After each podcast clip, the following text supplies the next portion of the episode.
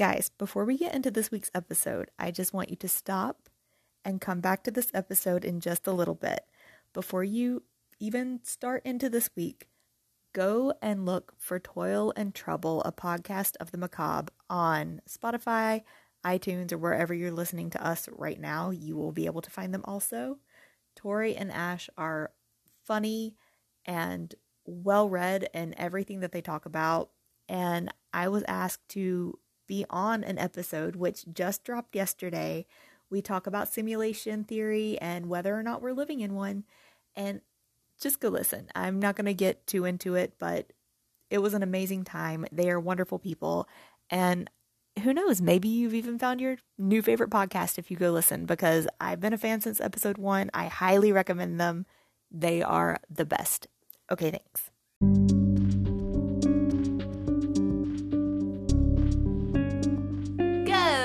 Morning, brunch time, lunch time, afternoon, dinner time, evening, night, whatever time of day it is, to be honest, to all of you wonderful, beautiful, lovely individuals who happen to have stumbled upon our little podcast. Hello.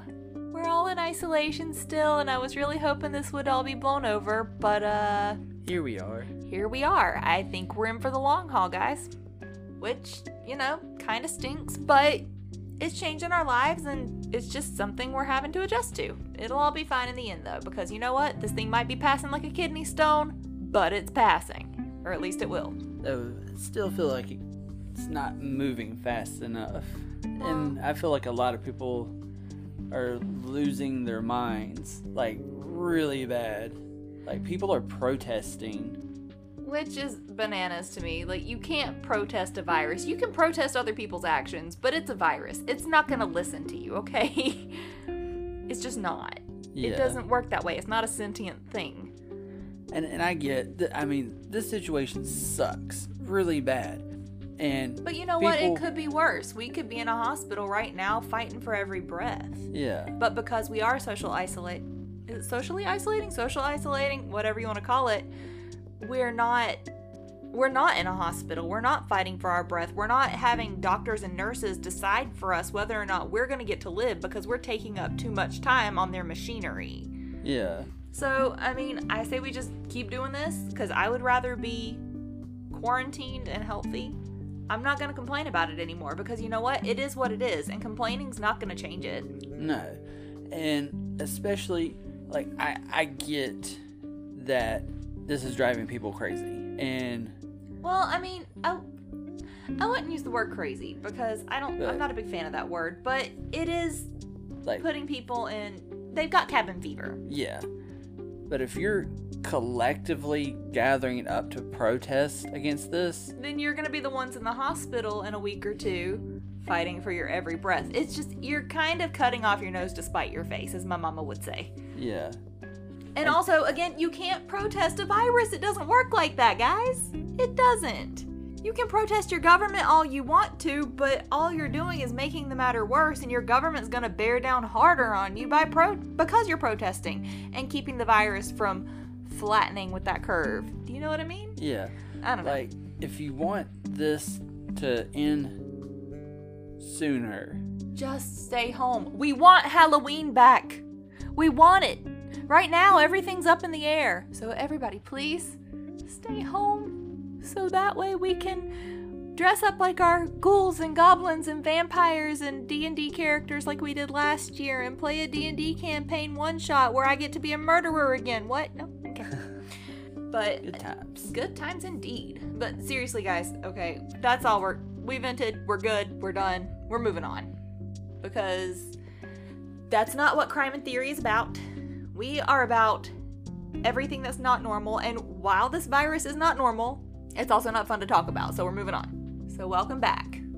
And uh, also, we're going to take another break this week from talking about anything too serious. I mean, yeah, we're going to talk about one person that dies, but it was a long time ago. And if it's any comfort, he probably, most definitely, would be deceased by the year 2020. So there's that. Uh, anyway, if this is your first time here, Welcome to Crime and Theory, a podcast dedicated to everything outside the parameters of normal. We are your hosts, Ashley. And Aaron. Woo!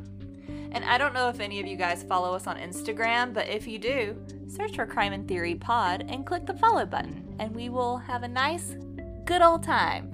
And you can see that we have changed our logo to represent what we want rather than what I want because if you're not new here, you will have realized that Aaron officially, not officially, initially signed up for his co hosting to be on a temporary basis, just kind of as a trial run. Yeah, just to see how I felt about it. Right, and last week we uh, had a conversation, and Aaron, you want to give the news? You're stuck with me. He's not going anywhere. Just like my marriage. Guys, you get to know what it's like to be me for a minute. I'm sorry. Ha ha ha. Not because of you. It's just if they know what it's like to be me, they know what it's like to live in this head. It's a mess up here, guys. But I'm glad you're staying. Me too. This is fun. Good. Even though we're having to fight for dominance over a microphone. Because we're poor and we have one microphone. It's a good mic, I don't care. That's just more reason Also, we're to not poor. curl up together. Uh, physical contact. Don't they know? Does the government not know what you're doing to me? They come in here and tell you, six feet, man, six feet. I think it's actually ten feet now. Oh, jeez. I know. We live together though, it doesn't count. That's the next thing that I worry about the government coming into everybody's homes and like measuring out perfectly like six to ten feet. It's gonna be like that episode of like Full House or whatever from the 90s where the siblings have an argument and everything's taped right down the middle. yeah. And you're like, which side do I get? Because uh, we're gonna have to go to the bathroom eventually. yeah. Yeah. Oh, yeah, that would suck.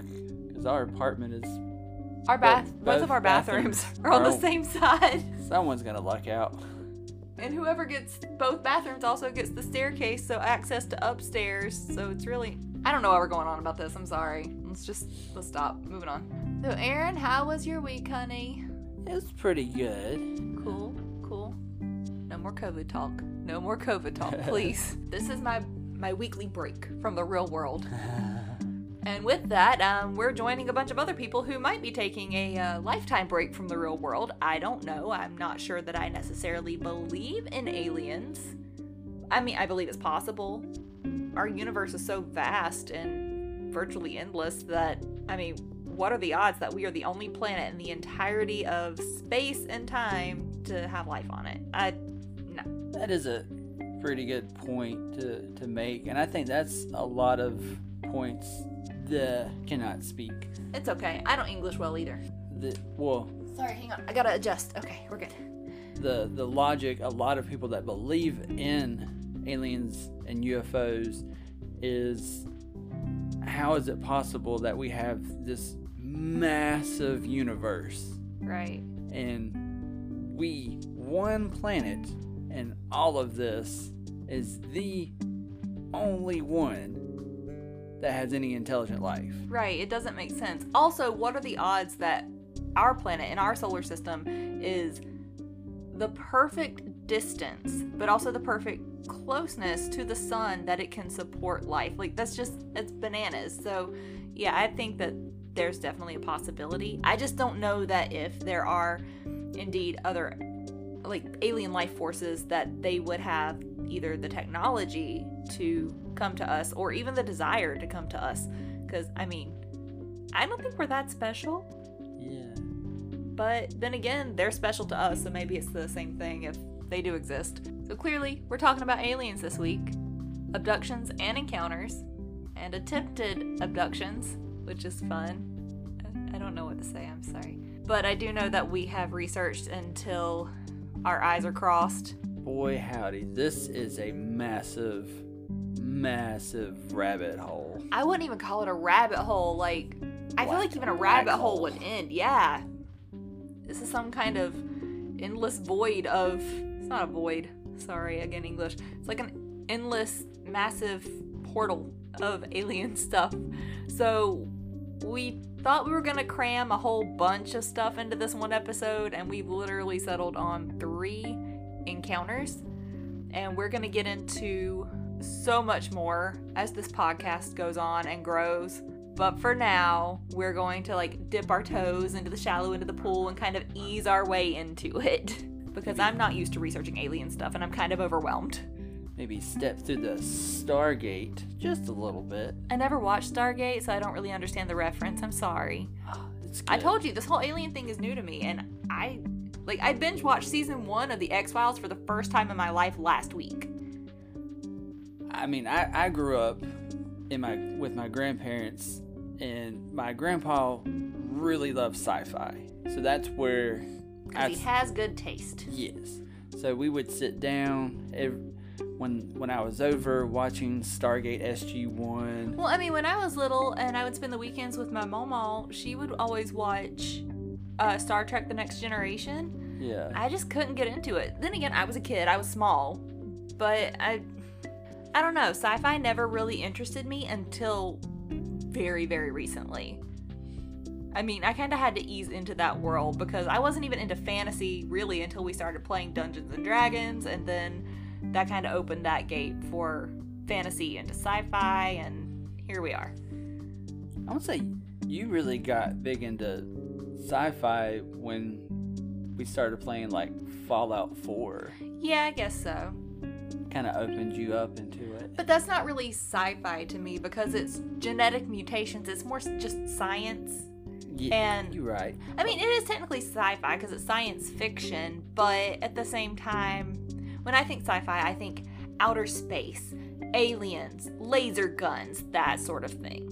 Right. And even with Fallout, even though there are very few, but a couple of little references to aliens, if I'm not mistaken, and they have those laser guns, I always fight with like your normal, standard, average, run of the mill weapons. I don't ever do anything special on those games that are sci fi related, really. no laser cannons for you. Exactly. So, really, only in the last few weeks have I really actually found sci fi interesting. We have binge watched a lot of ancient aliens. That too. Oh. That one guy with the that's the meme. Yeah. It's like aliens. That guy gets to me.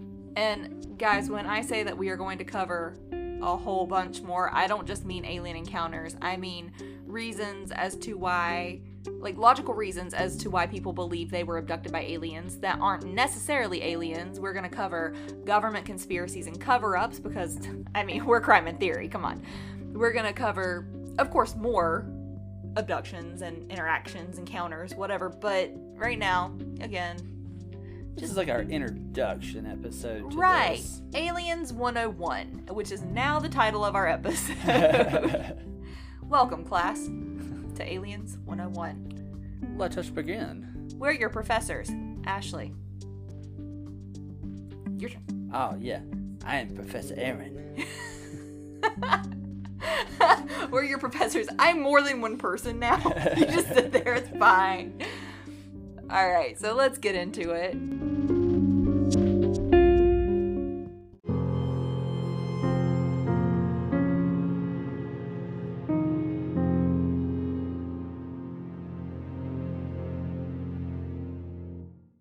Being ridiculous today, but you know what? This one's a fun one. Except for the human who died, and in that case, that's not fun or funny or anything to make fun of, and we're saving that one for last. So we're gonna have fun for the next half hour or so talking about these shenanigans. Alright, so first up is probably the earliest case of alien abduction ever. Like this information was compiled from BuzzFeed.com and UFOCasebook.com, and this one is uh I want to say it's probably the most believable, but I don't know what you guys are going to think or what you're going to think, Aaron. Now, have you researched this one? Which one is Colonel Shaw. a little bit? Okay. Well, I'm going to tell you a little bit more than what you've read. On a night in 1896, I want to say it was November, I'll get to that in a minute. A colonel named H.G. Shaw was traveling in, I don't know if it's Lodi or Lodi. I I don't live in California, so I don't know. He was traveling from one city or town or whatever in California, or he was traveling in that city. Sorry. Yeah, from there. It's fine. Uh, he was with a companion, And this was well before like Martian movies, alien abductions in mainstream media. 1896. I mean, Did we even have newspapers? yes, there were newspapers because you had little people, not not little people, like children. Sorry, I didn't mean to be not PC. I mean like they're tiny humans, they're children standing on the street corners going extra extra, read all about it. So yeah, there were newspapers. You can clearly tell how difficult it is for me to keep up with time and history. It's okay. And when I say that this is probably the most believable, I'm not saying that other people can't be believed or shouldn't be believed. It's just that this encounter, honestly, wouldn't have been as warped or influenced by other people or newspapers or. Society. Right. Like he had nothing to gain from. Well, I mean, he might have had something to gain, but I'm just saying that if this really did happen, it wouldn't have been influenced by anybody but his imagination. And what are the odds of his imagination being this creative, okay? Because this colonel, he was on his merry way to something, some kind of event, with his friend named Camille Spooner. And they were riding in horse and carriage, or on a horse with carriage, something like that. And suddenly the horse was like, Whoa, dude, time for fight or flight. But if you don't understand that uh there's a third option, this horse is about to prove it to you, and that's to freeze. He didn't fight, he didn't flee, he just stayed frozen on the spot. And so the two men in the carriage were like, "Hey, whoa, what's happening?" And they uh they looked over and they saw three somethings. So the horse was like, WTF. Yes, the horse was like, "What the fudge?" And they looked over and they were like, "Whoa, what the fudge?" So these three somethings or other uh sources say it's aliens, so we're just gonna call them that. They were clocked in at about seven feet tall or just over two meters. Holy crap. Yeah, they were super slim and bald, and these aliens are described as having a velvety down on their bodies. So, one of my best friends would absolutely hate that. I would hate it too, but for a different reason. Soft aliens. I know. Here's my question though, because no matter where I looked, I couldn't find out if these aliens were wearing clothes. So maybe that velvety down was like some kind of clothing? Maybe. maybe? Hmm? I don't know. But they were described by Shaw and Spooner as being strangely beautiful. Hmm. And these guys, by guys, I mean in a gender neutral way, the aliens, were holding some kind of lamp which the which Shaw and Spooner said was way brighter than the average lamp of the time, and Shaw said that these guys communicated by warbling to one another like they were chanting or something. So they didn't speak our language. And these lamps or lanterns looked like they were lit by some kind of glowing mineral. Okay, when you said they communicated by warbling, all I can think of is uh Tell me Sergeant Frog with their chant. well, I was gonna say when we were watching the uh is it Joe Joel Joel McHale Oh, Joel McHale, yeah. his his show and those Oh, the Joel McHale show with Joel McHale on Netflix. Yes. and those uh that clip of those guys No, singing no, that with their tongues. No. No, no, We're not talking about that because I will cry in a corner. It freaks me out. No, thank you. That's that's what I think of warbling. Oh, that's terrible. Well, now I hate these aliens. They're dead to me. So these aliens seem to be breathing through some kind of tube that they carried with them. So wait, how can they communicate and breathe through a tube at the same time? Like, where was this tube put? I don't want to know. You know what? I don't want to know. And I mean, they're carrying lanterns, they're carrying something that they're breathing through. I'm imagining that their hands seem to be kind of full. But Shaw still said that they tried to carry him away, but he was too heavy. And I don't know what that meant. I mean, either Shaw was a higher density of the than the average human, or maybe just gravity on Earth is different from what these aliens' home planet had. I don't know. And they were fighting gravity as well as human density. I I don't know, but either way, they couldn't carry him away. So I, that's good for Shaw, I guess. Yeah. All I can think of is like these aliens got here and they're like, ah man, uh tractor beam is down, warble warble. What are we gonna do? Warble warble. warble. warble. I guess we're gonna have to go on foot and and collect some samples. Warble, warble. And so a hu- a whole human is a, a sample? Yeah, Just a sample. just a, a oh, sample. Oh, cool. Some human samples. I got you. Warble, warble. Can't forget that. No, That's very that's important how- communication. that's- warble warble. Anyway, the creatures eventually gave up on trying to take Shaw and I guess Spooner away. I don't know. And it appeared to them as though these aliens were floating above the ground, and Shaw followed them to what was described as a quote, large cigar spaceship, or shaped spaceship in the air. That's an odd. A cigar shaped spaceship. That's a very long Yeah, thing. Yeah. And completely opposite of the what we typically hear as like a saucer. Yeah. Yeah. But you know, I mean, if you think about a large cigar shape, it kind of sounds like just a rocket ship. Yeah, like more of like a cylinder shape. Yeah. Well, not really a cylinder, more like a, well, cigar shape. Yeah. Yeah. But the aliens got into it and they disappeared inside and off they went. And Shaw apparently believed that these creatures and their ship had come from Mars, so they were Martians. Or maybe maybe that was maybe they got all the information they wanted on on this. Walk out there, find a human, try to pick them up. Hey, this guy's like, too a- heavy. We need to work on the ship to make sure that it can hold somebody as heavy as a human being. Yeah. The end. Clear, clearly, our technology, where we're at, we can only lift up small animals. There We- you go. We gotta, we gotta get our tractor beams Fixed. fixed. Warble, warble. I think that this case, and I mean, this man is obviously deceased by now because he was alive in the 1800s. And I don't want to say that he's a lion McGuire pants because he's not here to defend himself. Honestly, I I don't know. I mean, even if he wasn't telling the truth, it's a good publicity stunt. I'll give him that. Especially since he was clearly one of the first people to even think of this because we didn't have really common quote unquote alien abductions happening in the world until probably mid 20th century. Yeah. I gotta adjust again. We're sitting in a floor. I'm not comfortable. Okay, so what do you think about that one? Um, I mean, it could be that this guy might have had too many uh drinks. Uh, you know, that's the thing. We don't know exactly specifically where he was coming from. We know the city or town or whatever, but we don't know if he was coming from home or if he had been at a party and was drinking or or what. You're right. So I don't know. But I also don't want to completely dismiss him and say, "Hey, he's just a lion McGuire pants," and then not believe anything because I think there are things out there that we aren't meant to understand and that we may never understand. It's true. You ready for the next one? Always.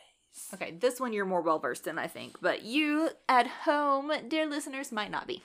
So, our next encounter is a full blown abduction tale, and we got our information from thoughtcatalog.com, proofofalien.com, and supernaturalmagazine.com. Also, YouTube, because videos can be very educational, and that's where Aaron did his digging. Yeah. I want to say it was from. Let me look it up real quick. Oh, the actual channel? Yeah. Cool. It was the infograph graphics show. Infographic show. Okay, cool. All right, guys, picture it Brazil, October 16th, 1957. I don't know if you can picture it because you might not have been alive at that point or even from Brazil, but hey, you know. Anyway, a man by the name of Antonio Villas Boas, I, it's either Villas or Villas, I don't know. He was, you know, just minding his own business, tending to his farm at night, and yes, I meant to say at night because it was too hot during the day and Boas decided to do his work at night when it was cooler and quieter. And I say, that's a smart man. Yeah, I'm sure all all farmers would probably agree that that's the best time to do stuff when you're gonna have to be outside for extended periods. Beat the heat. Yeah. I mean, Sometimes you just can't, especially in the 1950s. I don't think they had big floodlights or anything that they could have utilized, but but definitely, you know, nobody wants to work in the heat. It doesn't matter who you are or what you're doing for a living. But to all the farmers out there, I want to take a minute to say thank you because you are doing something that I could never do and I have mad respect for your services. So thank you. Anyway, while uh, Boas was working on this particular night, he looked up and he saw this red star in the sky. Totally normal, right? Everybody sees red stars every now and again. No oh, big. definitely, definitely. All the time. At least that's what he thought it was. I mean, just uh, what was it, a couple of weeks ago? We had a we had a pink moon. Right, sure, sure. So he thought that it was a red star. And then this light seemed to grow closer. And Antonio kind of freaked out a little bit. He was like, All right, I'm not into whatever this is. I'm going to use this tractor that I'm riding and I'm going to drive it off my land. It didn't work because his tractor stopped working. Almost as if something stopped it. Dun dun dun. Maybe a little EMP. Oh, good thinking. So anyway, his tractor died, and that forced him to get off of his tractor. And he's like, "I'm just a human being. I am not going to be able to fight this. Me with my my human body. So I'm going to run." And run he did. Or at least he tried to. Right, because before he could get too far, he was caught by four humanoid creatures who dragged him back to their craft against his will. I feel like this should be a PSA about consent to humans and aliens alike. And as per usual, in pretty much all the alien abduction tales, Antonio was stripped down and these creatures took blood samples. Though they, from what I got, they took not necessarily their time, but they were pretty gentle with him to make sure they didn't harm him in any way. Which is cool, but it still would have been nice to have asked for permission. Yeah. And also, didn't they take the blood samples from his chin? Yeah. They, What a weird They took place. it from his chin. I mean, clearly they need to do more studying because they don't understand how our vascular system works. Yeah. And then the aliens slathered him in some kind of jelly goop stuff, which one source said that maybe it was a disinfectant. Yeah, that's what I got. Like they try to clean him up. But if that's the case, why not do it before? I don't know. I just, something feels off to me. So this guy's laying there all naked and stuff, right? Again, without his consent. And then a female alien creature, who he described as being rather attractive, came in and uh, proceeded to procreate with our dear Antonio. Again, without his permission. How hard is it to just ask, yes or no? Of course. Um, one source says that a gas filled the room and made him a little nauseous at first, and then it kind of acted as an act. An aphrodisiac? Yeah, Well, even if that's the case, he wasn't asked if that was cool. So, yeah, no. I'm not okay with this. Like, if you're gonna come from your little home planet, realm, wherever you're from, and you proceed to treat us like pin cushions and sperm banks and whatnot, you're not okay in my book. Mm-mm. It's not that hard to ask for permission. I'm pretty sure there are plenty of people out there who would willingly try to help an alien race continue their lineage because, you know, they're kind people. I'm- But you still have to ask. I, I mean, someone out there wants to see human alien hybrids. I mean, I would like to see that, but I don't know that I would want to participate in that. No, Absolutely not. But I mean, uh, there might be someone out there who would, but you need to ask until you find that right person. Yeah, That's all I'm saying. And of course, you know, they're aliens, so there was a language barrier, and after the deed was done, huh, uh, this female alien tried to communicate with Antonio by moving her hands, touching her belly, trying to say, hey, guess what? I'm preggers now. Congrats to me. But you're not coming with me. I'm going back to my homeland and raising our human alien hybrid baby by myself because I'm a strong, independent woman who also happens to uh, take advantage of human beings So- without their consent. So clearly, this must have been a whole different race of aliens because they did not try to communicate by warbling. Right. Exactly. they weren't like warble warble. And also, I have to ask, what are the odds that an alien race would come from a different galaxy or whatever and be able to procreate with human beings the same way that human beings procreate with one another?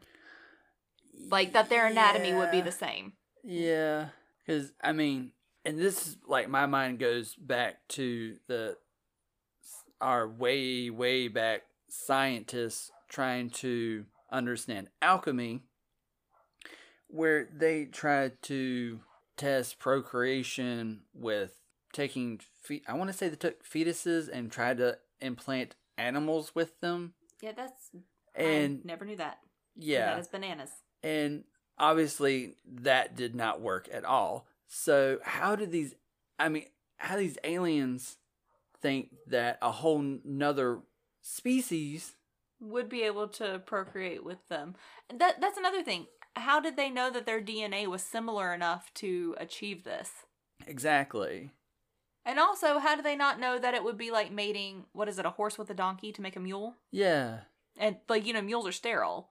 Yeah. So how do they do they think that this is going to be a sterile individual that they're producing now or I don't know. I don't know. So, as a thank you, if you will, the rest of the aliens were like, "Here you go, sir. You can get dressed. Our uh procedure is now done, and as a special thanks, you'll be going home with the knowledge of what our ship looks like. Let us give you a tour." And so they gave him a tour of their ship. And Antonio, not being dumb, was like, nobody's gonna believe me when I come back and tell them, so I need to take something with me. And he tries to sneakily take a souvenir. Well, these aliens must have multiple eyes because they caught him. and they were not thrilled about it. No, so they just dumped him back at home. They were like, and stay out. But thanks for your reproductive organs that we were able to use. But here's the thing. Okay, so when he gets home, he's covered in burns on his body.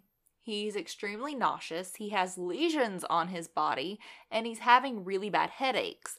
And so he went to a doctor where he was diagnosed with radiation sickness. And he suffered the symptoms of radiation sickness for months after his quote unquote experience. And I tried to look into whether or not he was near some intense amount of radiation via some kind of explosion or whatever, but I couldn't find any reason why he would have had radiation sickness. Mm-mm.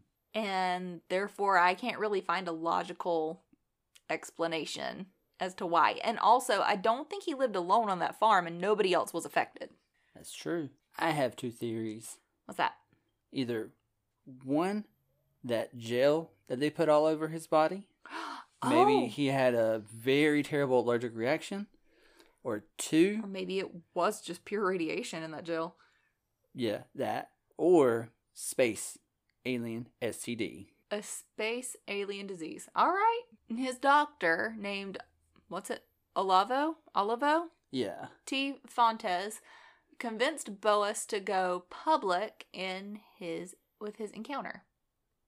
And after this is the craziest part to me, not the alien abduction, but after life settled down and it wasn't so sensationalized and his life kind of came back to normal, he went to college, became a lawyer, got married, had a normal human family. Not necessarily in that order, but he did all of those things. And that's the weirdest part to me. Like you think when you think of somebody, if you don't believe in aliens, when you think of somebody who's had an experience like this, you think, ah, he's just a rambling crazy man. But he's clearly not a crazy person because he went on to practice law for a living. Like that was his career, not farming. And lawyers, while I don't trust them, they're not stupid. No.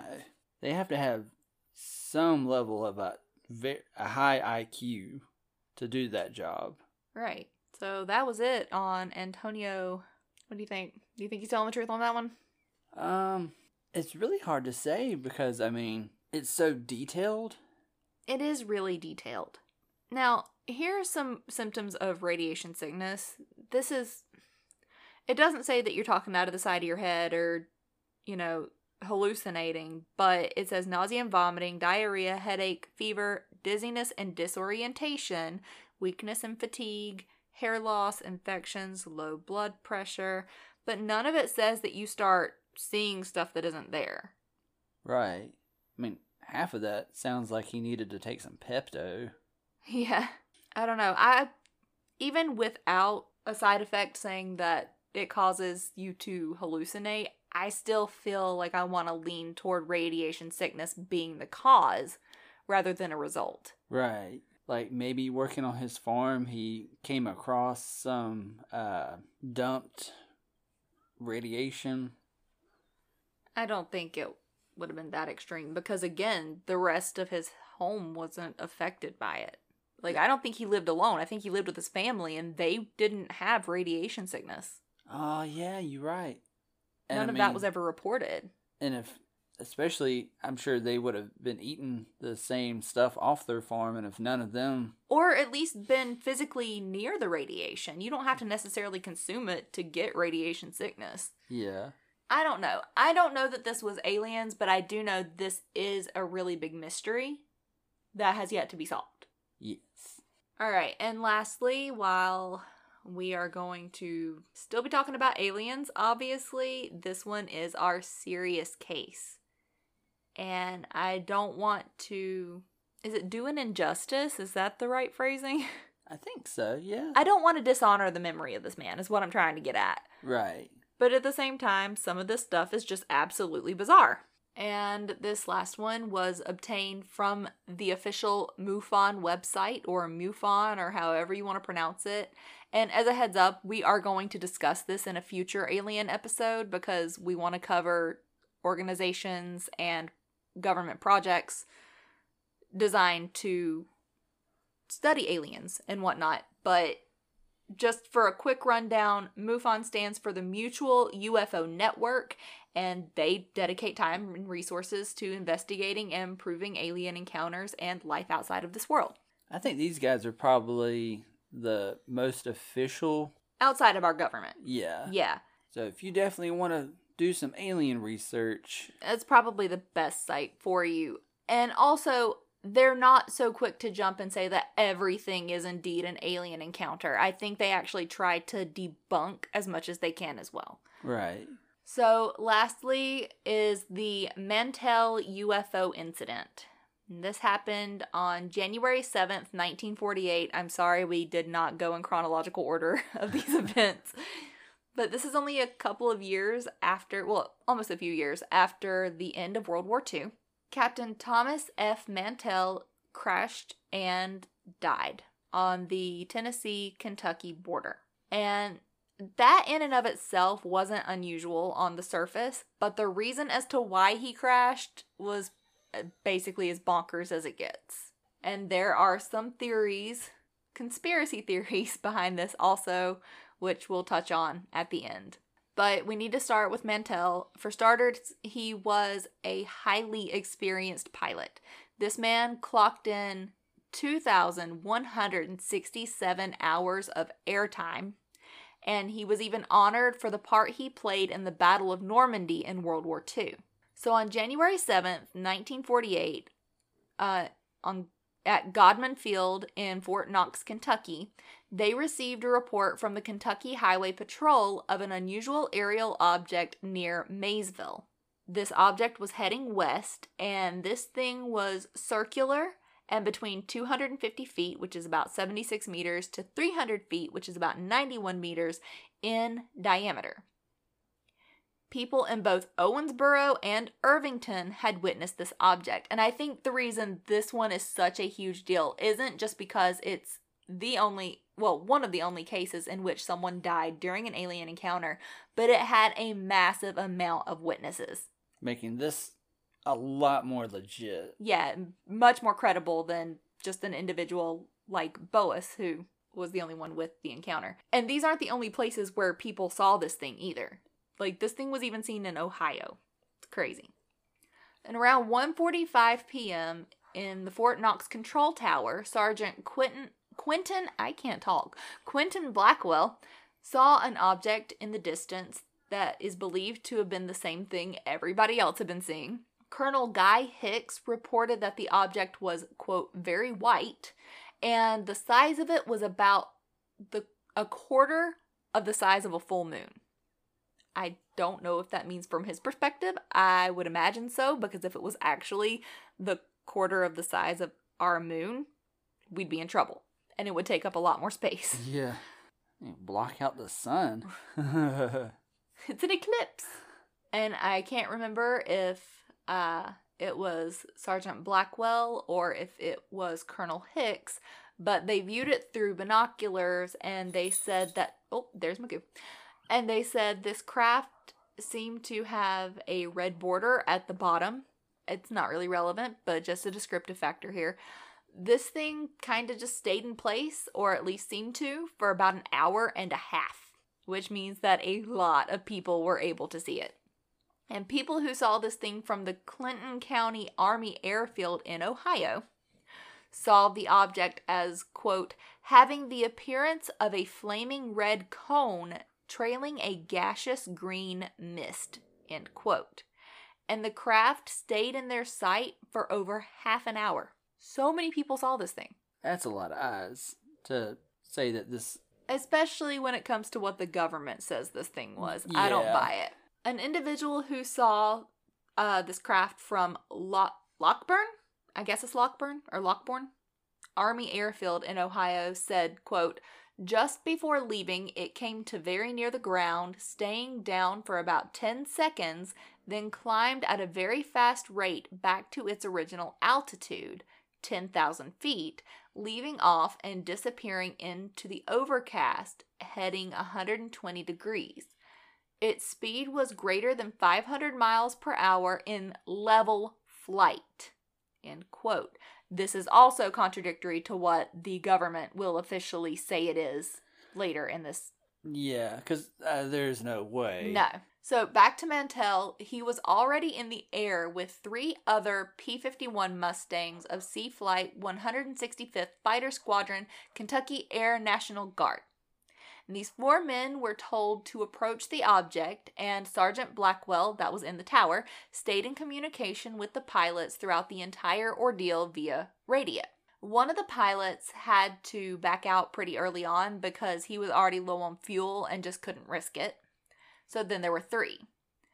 And Air Force Captain Edward J. Rupp- Ruppelt? Ruppelt? I, I don't do words right. It's fine. He recalled that the air traffic controllers had a disagreement about what Mantell said when he was in communication with the tower, and that dispute was if Mantell had said the object, quote, looks metallic and of tremendous size, end quote. Mantell and the other two pilots continued to pursue this object, and the two that survived, because clearly you already know Mantell does not make it, they claimed that they could not identify the object because it was too small, but they did not and could not deny that there was something in the sky with them, even if they couldn't identify it. The men were told to level their altitude and try to see more clearly. So these two guys did, but Mantell kept on trucking. The other two pilots, their names were Lieutenant Clemens and Lieutenant, Lieutenant Hammond, and they called it quits at around 22,500 feet in the air, or about 6,900 meters. I mean, that was pushing the limit to where they could safely be up in the air. Right, because at the time they weren't really able to go any higher than 25,000 feet in the air. And I don't really know why. Did you find out if it was because of the craft itself or what happened to Mantell? Um, I think it was because they would have started losing oxygen, safe to breathe Okay. safely. Right, that actually adds up with what they say happened next. Um, so anyway, these two lieutenants, they decided to back off. They didn't want to push their luck, especially since Clemens was the only one with an oxygen mask and he was already on low supply. In low supply? Yeah. Okay. Uh Mantell was literally risking everything by pursuing this object and he risked and he lost. It was not a good gamble for him. The Air Force had reported that Mantell blacked out from hypoxia, aka lack of oxygen, once he reached 25,000 feet, so that fits perfect with what you were saying. But some people still dispute this because Well, I think he actually clocked into thirty thousand. did he? Yeah, Oh. Well, he at least reached 25,000 feet. yeah, he We well do know that. above. And it is reported, no matter what altitude he reached, that he blacked out from hypoxia, right? Yeah, Okay. Witnesses saw his plane start to spiral out of control and it plummeted to the ground and crashed. And obviously, he did not make it. He crashed at a farm which was on the Tennessee Kentucky state line. And when Mantell's body was pulled by firemen from the wreckage, they saw that his watch had stopped at 3:18 p.m. So we have an absolute time of death. And by 350, this UFO, because it is flying, it's an object, and it is unidentified, it was no longer visible from Godman Field. And the event was, of course, going to be sensationalized, especially with that many witnesses. And because of this, rumors started to swirl. One of these rumors was that Mantell's plane had not crashed out of natural causes. It had been shot down by the FBI. The FBI? No, it had been shot down by the UFO. Sorry. And that the Air Force had covered it up. yeah. They were saying that the UFO had shot at him with some kind of magnetic ray. So, an EMP, a really strong EMP. Yeah, And another rumor was that when Mantell's body had been discovered, he was covered in strange holes. So even if it wasn't some kind of magnetic pulse that they shot down his ship with, if this craft did shoot him down, not his ship, his aircraft. I can't talk. What's wrong with me? Uh, if he was covered in strange holes, then that would have been proof that he was either exposed to something that could have maybe caused radiation sickness, or he could have been shot down by something. But of course, none of this has ever been proven. We don't know, but this human did exist. He did pursue something that many people saw and could not explain, and he died in pursuit. That much is true. And later, Project Blue Book, which will also be touched on in a future episode or future episodes, uh, which was a government funded investigation. I guess. yeah, it was a government funded investigation. They investigated this scenario and they indicated that the object in the sky that Mantell was pursuing may have been a skyhook balloon, which is basically just a glorified term for a type of weather balloon. And what was it that you read that the Navy was doing some kind of Yeah, secret operation? Yeah, it was a top secret uh, thing that they were using those balloons with. Um, now they were able to put like dates to their balloon testings, but they couldn't put a date on the doing a balloon test on this date. So they couldn't officially even tie it to that. Not only that, but think of the descriptions that witnesses gave. None of that matches to what a skyhook balloon looks like. And I'm going to try to find a picture of a skyhook balloon and put it on our Instagram page for you guys to look at. It does not match up at all. and I don't see a sky a, a balloon of any portion or size or whatever being able to be up in the air, drop to the ground really quick, but And stay level. and stay level, and then shoot back up into Straight the sky. Straight up. Exactly. Or at 120 degrees. That's just too graceful to Yeah. me for it to be something uncontrollable like a skyhook balloon. Yeah, I I don't buy it. I don't know what it was in the sky and I'm a skeptic about everything and everyone, but I don't know. this sounds like a cover up for sure. I mean, something definitely happened and something that we don't have enough information on to fully explain it away. And I'm but I'm not going to say it's a skyhook balloon. I don't buy into that for a minute. Because balloons aren't metal- metallic looking either. Well, I mean, you can have a mylar balloon, which is very metallic looking, but skyhooks weren't mylar, if I'm not mistaken. I think they were just kind of your average, everyday, run of the mill, plasticky looking things. You know what? I'm gonna look it up now. Absolutely not. This is a skyhook balloon. It looks like a it looks like one of those flimsy trash bags that are in public bathroom trash cans. There's no way. There is absolutely no way this could have been a skyhook balloon. So whatever it was, still remains unanswered. We don't know anything about it, and this man's death has I mean, at least give us a reason as to why he died. Obviously, we know why he died. He went too far in a plane that couldn't ha- his body couldn't handle it in. Yeah. But at least make his death for something. Give us the reason. And not a cover up. And I'm not even blaming government on this. I mean, I blame government for everything, but I just I think we need to know. Then again, with COVID-19 and the way people are acting, I don't think we could handle the truth. But to quote X-Files, the truth is out there. Even if it's not aliens, the truth about this is out there somewhere. We just don't have it yet. So I don't know if these three have convinced me to fully believe in aliens. I believe that there might be other species and other types of life on other planets, obviously, because we're one planet out of an infinite Bajillions. space. However, I'm not convinced that we have intelligent life that can manage to reach us. At least not yet. I don't know. I don't know. But I do want to know what you guys believe.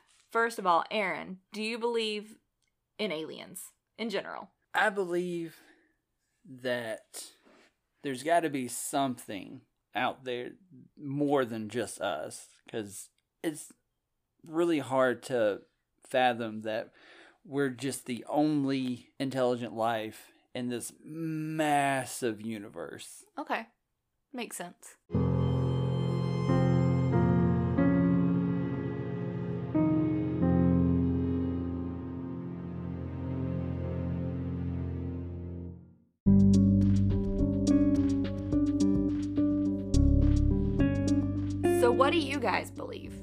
I want to know. I want, I mean, honestly, I'm one of those people that is super skeptical, but I want to be convinced.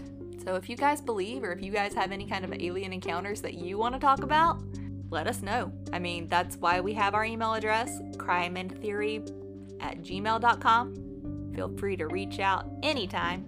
Let us know about your alien theories, conspiracy theories, paranormal experiences, if there's anything you want us to touch on or talk about, or any experiences you've had that you want to hear about on our show.